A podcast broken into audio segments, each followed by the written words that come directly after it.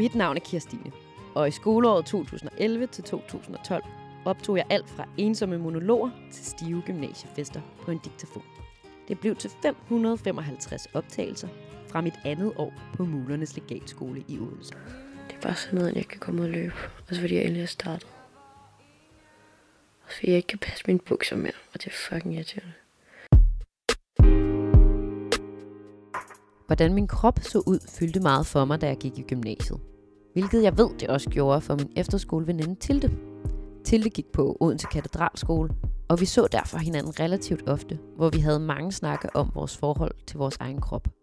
Da jeg for nyligt lytter mine optagelser igennem for første gang, finder jeg mig selv siddende sammen med Tilde i et par røde læderstole i loungen i danseklubben Allingham. Der lugter af frisk sved. Baggrundsmusikken i de forskellige dansesale skaber en underliggende baggrundsbrumme. Og man kan ane en masse kroppe gennem de forskellige glasdøre, som bevæger sig i takt til musikken. Hej Kirsten, nu sidder vi her. Det er onsdag den 24. august 2011. Klokken er 18:37, tror jeg. Og vi har lige været til jazz, musical, dance. En god blanding. Og så skal vi til moderne om en time, så nu skal vi lige have tiden til at gå. Jazz, musical, dance. Ej, forfærdeligt.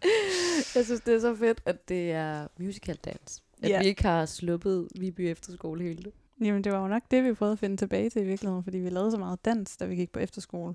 Men det, jeg synes er lidt ærgerligt, når jeg husker, det er, at vi ligesom stopper til dans på et eller andet tidspunkt, og så begynder vi fitness. Og det er virkelig der, jeg føler, sådan, vi bare ryger ind i den der monotone, kedelige livsstil, hvor man bare går ned, og så står man på en maskine. Det er i hvert fald, så er der ikke længere fokus på det der sådan legeagtige i det, vel? Altså sådan, vi startede jo til dans og prøvede de her fede danse-ting af, fordi at vi også synes det var sjovt. Altså fordi vi virkelig havde det sjovt med det, ikke?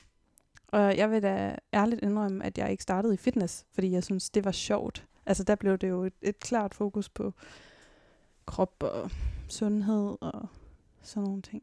Er du stadig med i fitness i dag? Nej, det er jeg ikke. Jeg har jo simpelthen meldt mig ind for et halvt år siden. Er det rigtigt? Ja, det skete. Og så kom corona. Ja. Så hvor mange gange har du været der? Faktisk ret mange gange, fordi jeg ligesom lige ville træne lidt op og prøve at få en sund krop igen. Så det er desværre stadig en del af mit liv. Jeg har været inde og ude af fitness siden den der gang, sådan 10 gange. Ja, men har du så, altså er der en anden grund til, at du har meldt dig ind i fitness nu, end der var dengang, eller er det ligesom det samme? Jeg synes, det bliver et mere sådan reelt forhold til, at man faktisk gerne vil have en sund krop, eller sådan, det går op for en, eller det gør det i hvert fald for mig, at jeg kan ikke lade være med at dyrke motion overhovedet. Altså, jeg får ondt i mine knæ, og jeg får ondt i min ryg, og sådan, det bliver mindre overskud, sådan nogle ting. Ja, præcis. Ja. Men altså, der ligger der sikkert også alt muligt andet, det kunne jeg da godt forestille mig. Mm. Fordi det sundhedsaspekt var der jo også helt sikkert dengang. Det var ikke fordi, man kun ville have en lækker krop. Det var der vel også for at være sund. Nej, men det var da, ja, helt sikkert, men det fyldte da meget for mig. Det med kroppen i hvert fald. Fitness, det har jeg ikke været. Jeg kan være lidt fedt, inden det blev sjovt. Altså, dengang vi startede i fitness, der var det jo jeg ved ikke, om det var begyndelsen, men det var i hvert fald meget inde på det tidspunkt, den her sådan fitnesskultur, og det der med at kunne samle alting i samme center. Altså man kunne både løbe og cykle, og gå til spinning, og gå til Latin Mix. Som vi var favorit. Ja, det var altså fedt. Også hvis man går tilbage på Facebook og kigger, hvor tit vi har skrevet på hinandens væg. Ja. Latin Mix på torsdag. Jeg glæder mig.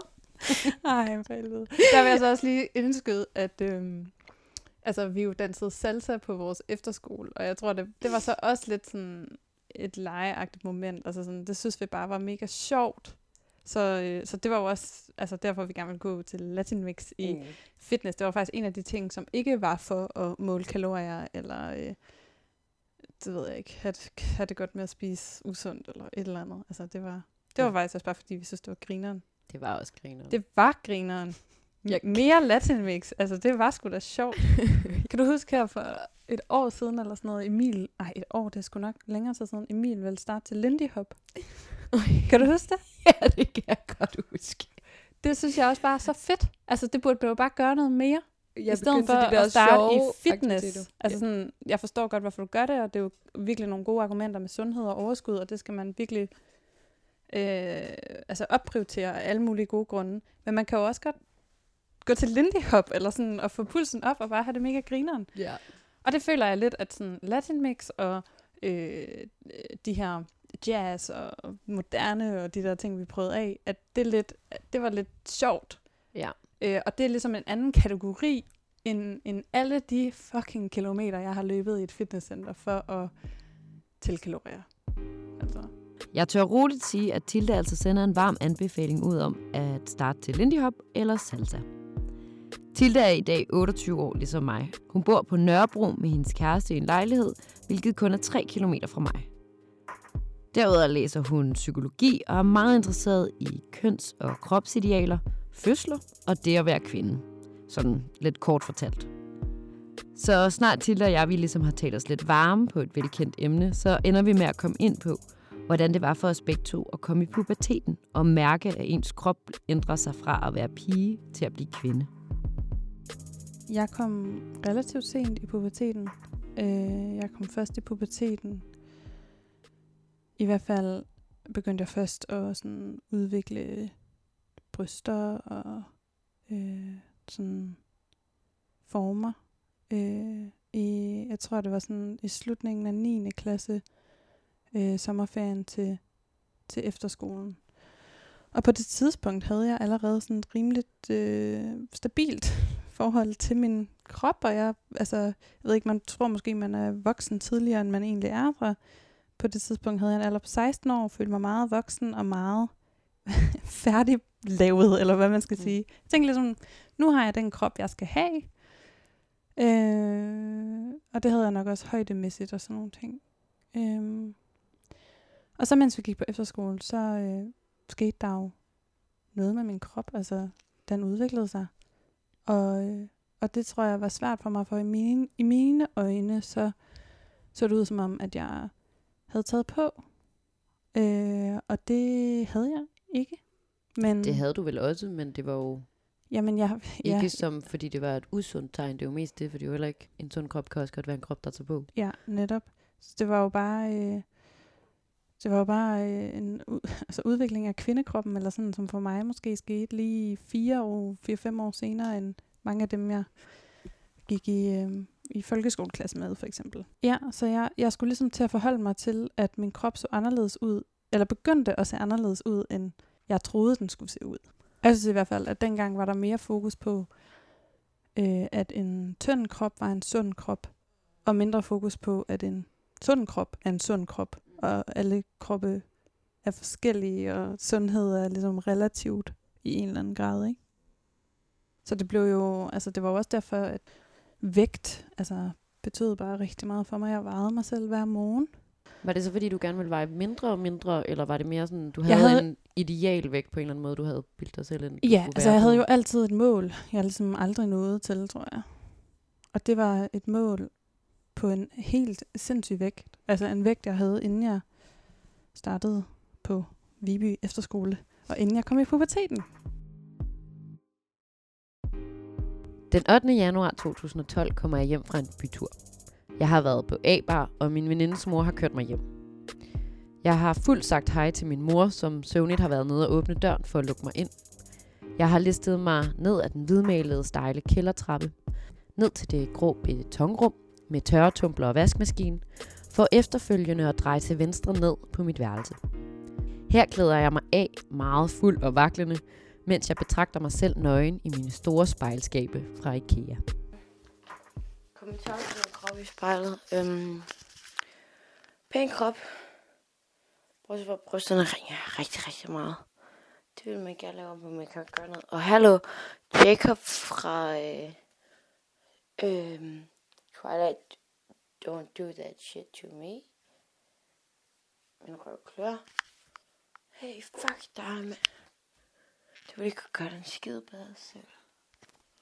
Så fuck dig. Jeg ved, man ikke kan gøre noget. Okay, brystet ringer rigtig, rigtig. Eller sådan virkelig overdrevet meget. Det er fandme ærgerligt.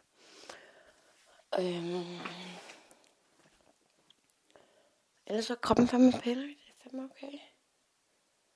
Det er rigtig meget. Det er fandme ærgerligt.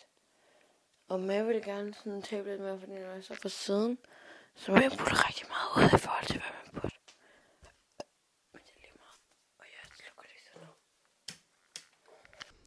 Jeg ved seriøst ikke, hvad der du snakker om med det der med Jacob og don't do that shit to me. Jeg tror det er, fordi jeg synes, han var helt vildt lækker i Twilight. Og så tror jeg, at han kommer lidt ud lige, så jeg tror, jeg er sådan...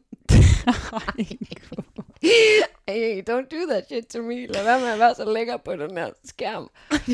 Hvor er det fordi, at altså, er det fordi, du kan se ham et sted, eller hvad? Jamen, det overvejer jeg lidt. Eller også er det bare, fordi jeg måske lige har set Twilight, og så bare... Nej, nu ved jeg fandme, hvad det er. Du fik jo den der bog af din mormor, eller sådan noget. Om... Ja, jeg gjorde. Jeg fik en bog af min farmor, da vi gik på efterskole, om Twilight. Og så var der sådan sider, og jeg var bare ikke Team Edward, jeg var Team Jacob, fordi jeg synes, han var så sjov. Altså, jeg har fandme aldrig været inde i det der Twilight. Jeg har godt ikke, jeg ved simpelthen ikke lige, hvad det er for noget, det der. Nej, men han var i hvert fald lækker. Men det er også lidt sjovt, men det klip er jo...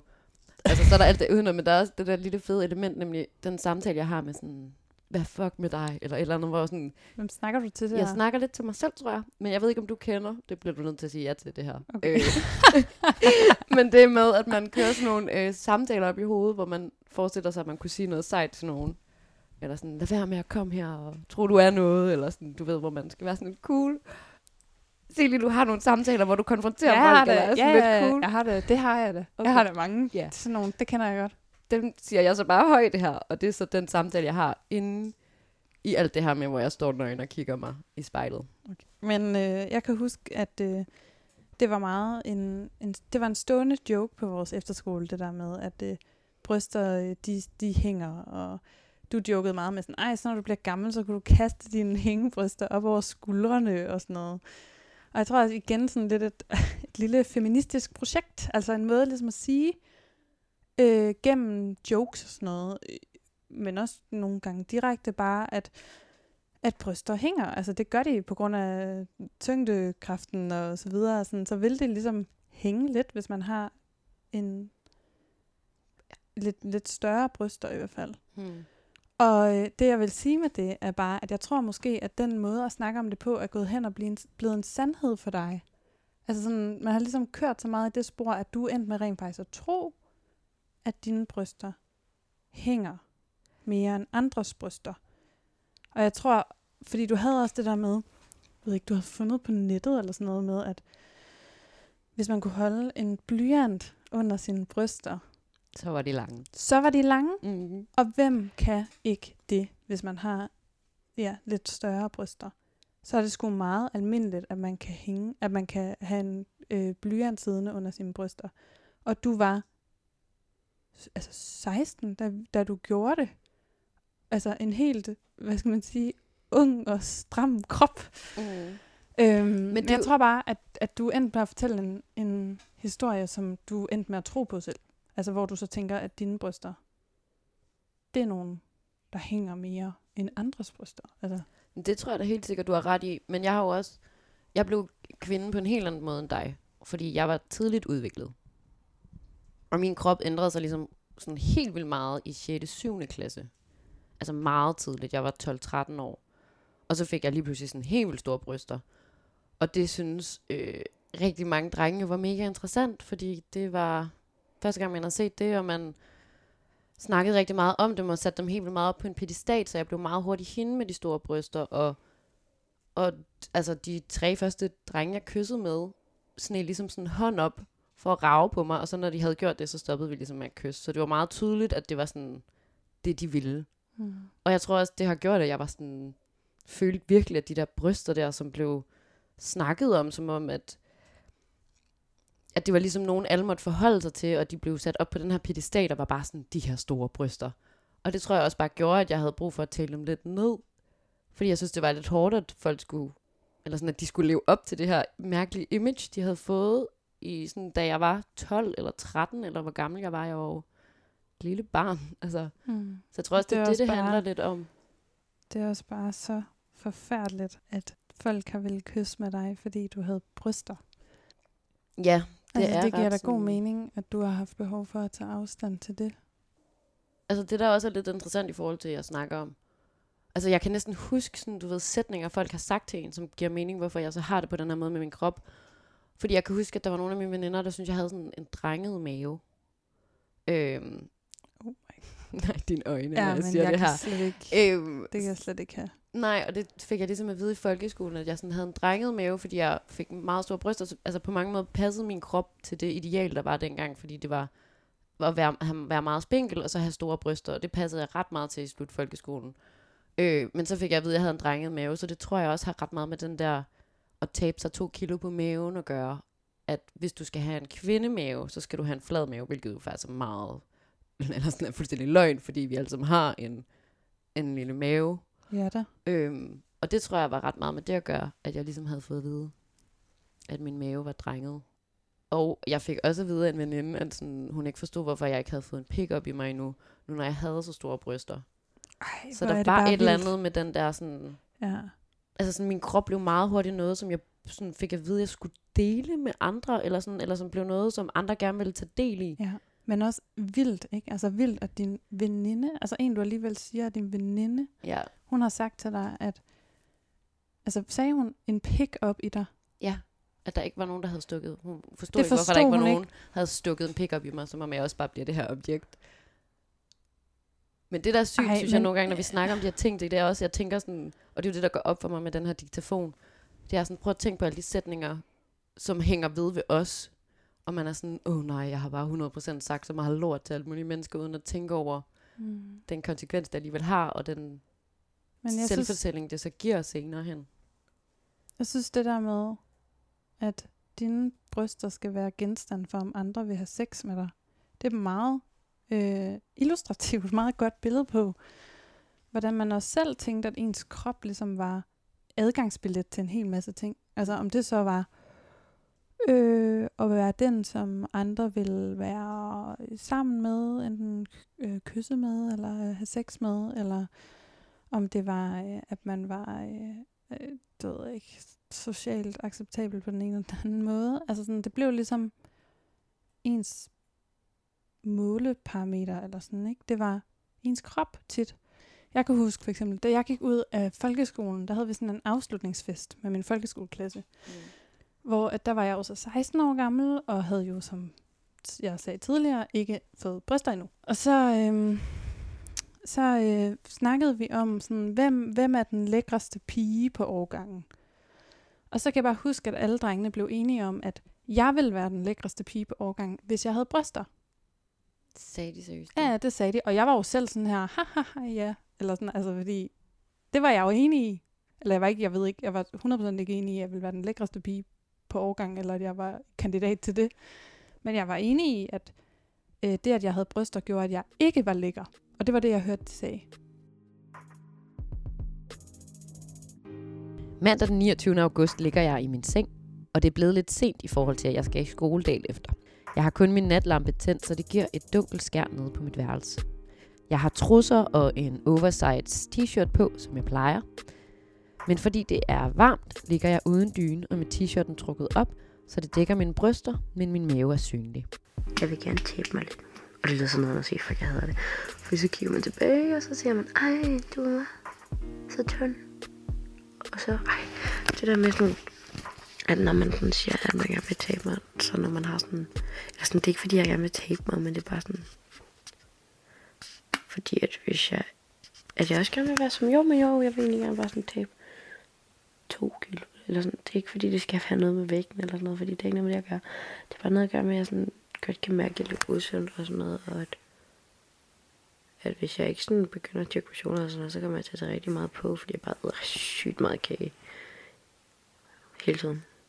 Fordi jeg må ikke være fået på ældre, fordi jeg keder mig. Men ja. Så til gengæld, så når man er sammen med Tilde, så snakker hun bare fandme heller ikke om andet. Det er virkelig, altså fuck, hun har sådan en sindssyg forhold til vægt, og hun, det er virkelig sygeligt med hende, fordi hun bilder sig selv ind, og hun er virkelig tyk. Mit syn på min egen krop var ikke særlig virkelighedsnær. Det var i hvert fald det, jeg kunne forstå på dig, når jeg talte med dig om det. Men jeg havde bare sådan et enormt sådan kritisk blik på mig selv, og brugte meget tid på at slå mig selv i hovedet med, at hvis jeg så sådan og sådan ud, så var det fordi, at jeg ikke dyrkede nok motion, eller spiste for usundt, eller drak for meget alkohol. Jeg havde jo blandt andet sådan en metode, hvor jeg kunne måle mine arme, hvor jeg ligesom sådan kunne tage min højre hånd og mellem sådan, langefingeren og tommeltotten måle rundt om min underarm. Og så vidste jeg ligesom, hvor langt op eller ned på underarmen jeg kunne komme, så havde jeg en fornemmelse af, om jeg havde taget på eller tabt mig. Og jeg havde sådan et særligt sted på håndledet, hvor jeg gerne ville kunne nå rundt. Jeg kan huske, at jeg har set dig gøre det der. Ja. Altså bare sådan holde rundt om din håndled. Ja, præcis. Ja. Jeg tror ikke, jeg har vidst, det var det, du gjorde. Hvis jeg for eksempel gjorde det til en fest hjemme hos dig, for eksempel. Hvis jeg gjorde det en aften, så kunne det virkelig sådan påvirke min måde at være til festen på, fordi hvis jeg oplevede, at jeg var... Hvis det gav mig oplevelsen, at jeg er tykkere, end jeg vil være. Altså, det var jo det, jeg kunne mærke, hvis min hånd... Altså, men det kan du da ikke mærke. Det er da ikke, fordi din arm bliver mega stor af, at du har en vægt, der svinger på 2 kilo. Nej, ikke fra den ene dag til den anden. Men der kunne jeg jo gå og slå mig selv i hovedet, måske over en periode på 3-4 måneder, hvor jeg gjorde det, og var sådan, når jeg... Det er ligesom ikke godt nok. Ej, tænk. Ja. Ej, men mest er sådan... jeg kan bare blive så ked af, at jeg har brugt energi på det dengang. Så jeg forstår godt, hvorfor, eller sådan... Men hold kæft, hvor er det bare ligegyldigt, ikke? Det var det ikke for mig dengang. Det er det heller ikke i dag. Jeg skal slet ikke sådan... Men øve, altså... Ja. Spild af tid. Jeg var simpelthen så... Men det skal man jo heller ikke slå sig selv oven i hovedet med, at det er spild af tid, hvis man så har det sådan. Altså, nej, det er jo mere og det er bare... rigtigt. Jeg tror bare, der var fandme ikke noget galt med min krop dengang. Altså, jeg var bare så slank og smuk, og altså, jeg skulle fandme ikke klage. Og jeg har brugt så meget energi på at bilde mig selv ind, at jeg havde en anden krop, end I andre så.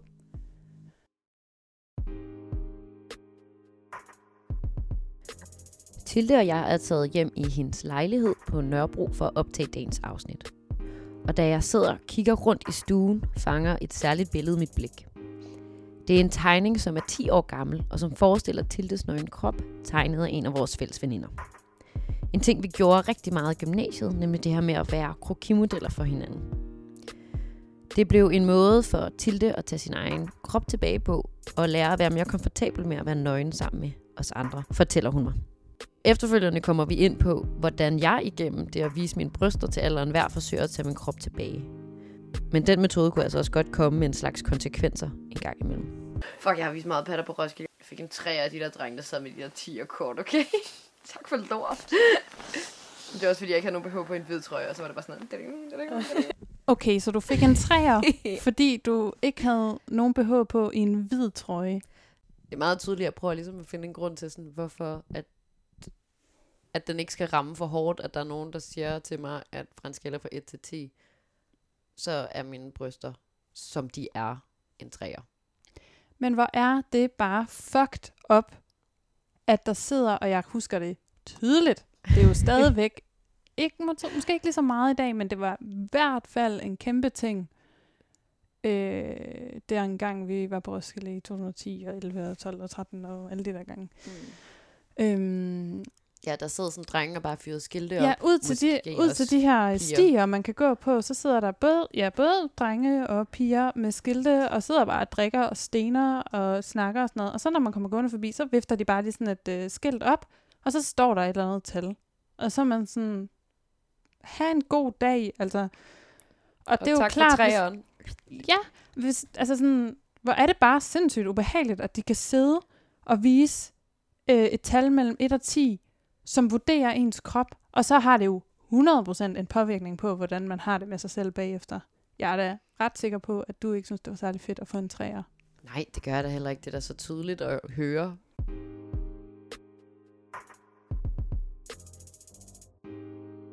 Altså, udover at jeg varede mig selv, hvis ikke hver dag, så i hvert fald nogle gange om ugen, så havde jeg sådan en app, hvor jeg kunne skrive ind, altså veje min mad og skrev ind, så regnede den ud, hvor mange kalorier der var i det, og den regnede ud, hvor mange kalorier jeg spiste per måltid og per dag. Og så ligesom på den måde, så kunne den her app hjælpe mig med at nå mit mål. Jeg vidste slet ikke, at det altså var så struktureret. Mm. Altså det overrasker mig lidt, når vi snakker om det, fordi altså jeg, som man godt kan høre, så ved jeg jo godt, at du synes de her ting om dig selv, men jeg tror ikke, jeg vidste, du var så kontrolleret omkring det. Heller ikke, at du varede der hver morgen. Det synes jeg var så lidt. Mm. Men det var jo også, altså det var også pinligt dengang. Det var ikke noget, man gik og flade med. Fordi jeg ville jo gerne både være kritisk overfor de her forventninger, der kan være til kvinder eller piger. Samtidig med, at jeg også var totalt underlagt dem, og virkelig gerne ville se ud på en specifik måde. Og det tror jeg, at den konflikt inde i mig var bare så pinlig. Og man må sige jo, at det her, altså den kvindekrop, man bliver introduceret for i sådan tv-serier, eller musikvideoer, eller reklamer osv. Altså det er sådan en type kvindekrop, ikke? Det er en, der er meget, meget slank, og ikke har sådan så mange kvindelige former. Det var det i hvert fald dengang i nullerne og start-tierne og sådan. Ja. Så det var jo det. Og det var den krop, jeg havde, indtil jeg begyndte at udvikle mig og skulle blive kvinde. Ikke? Så jeg følte jo, at jeg gik væk fra idealet, da jeg begyndte at få bryster og udvikle former.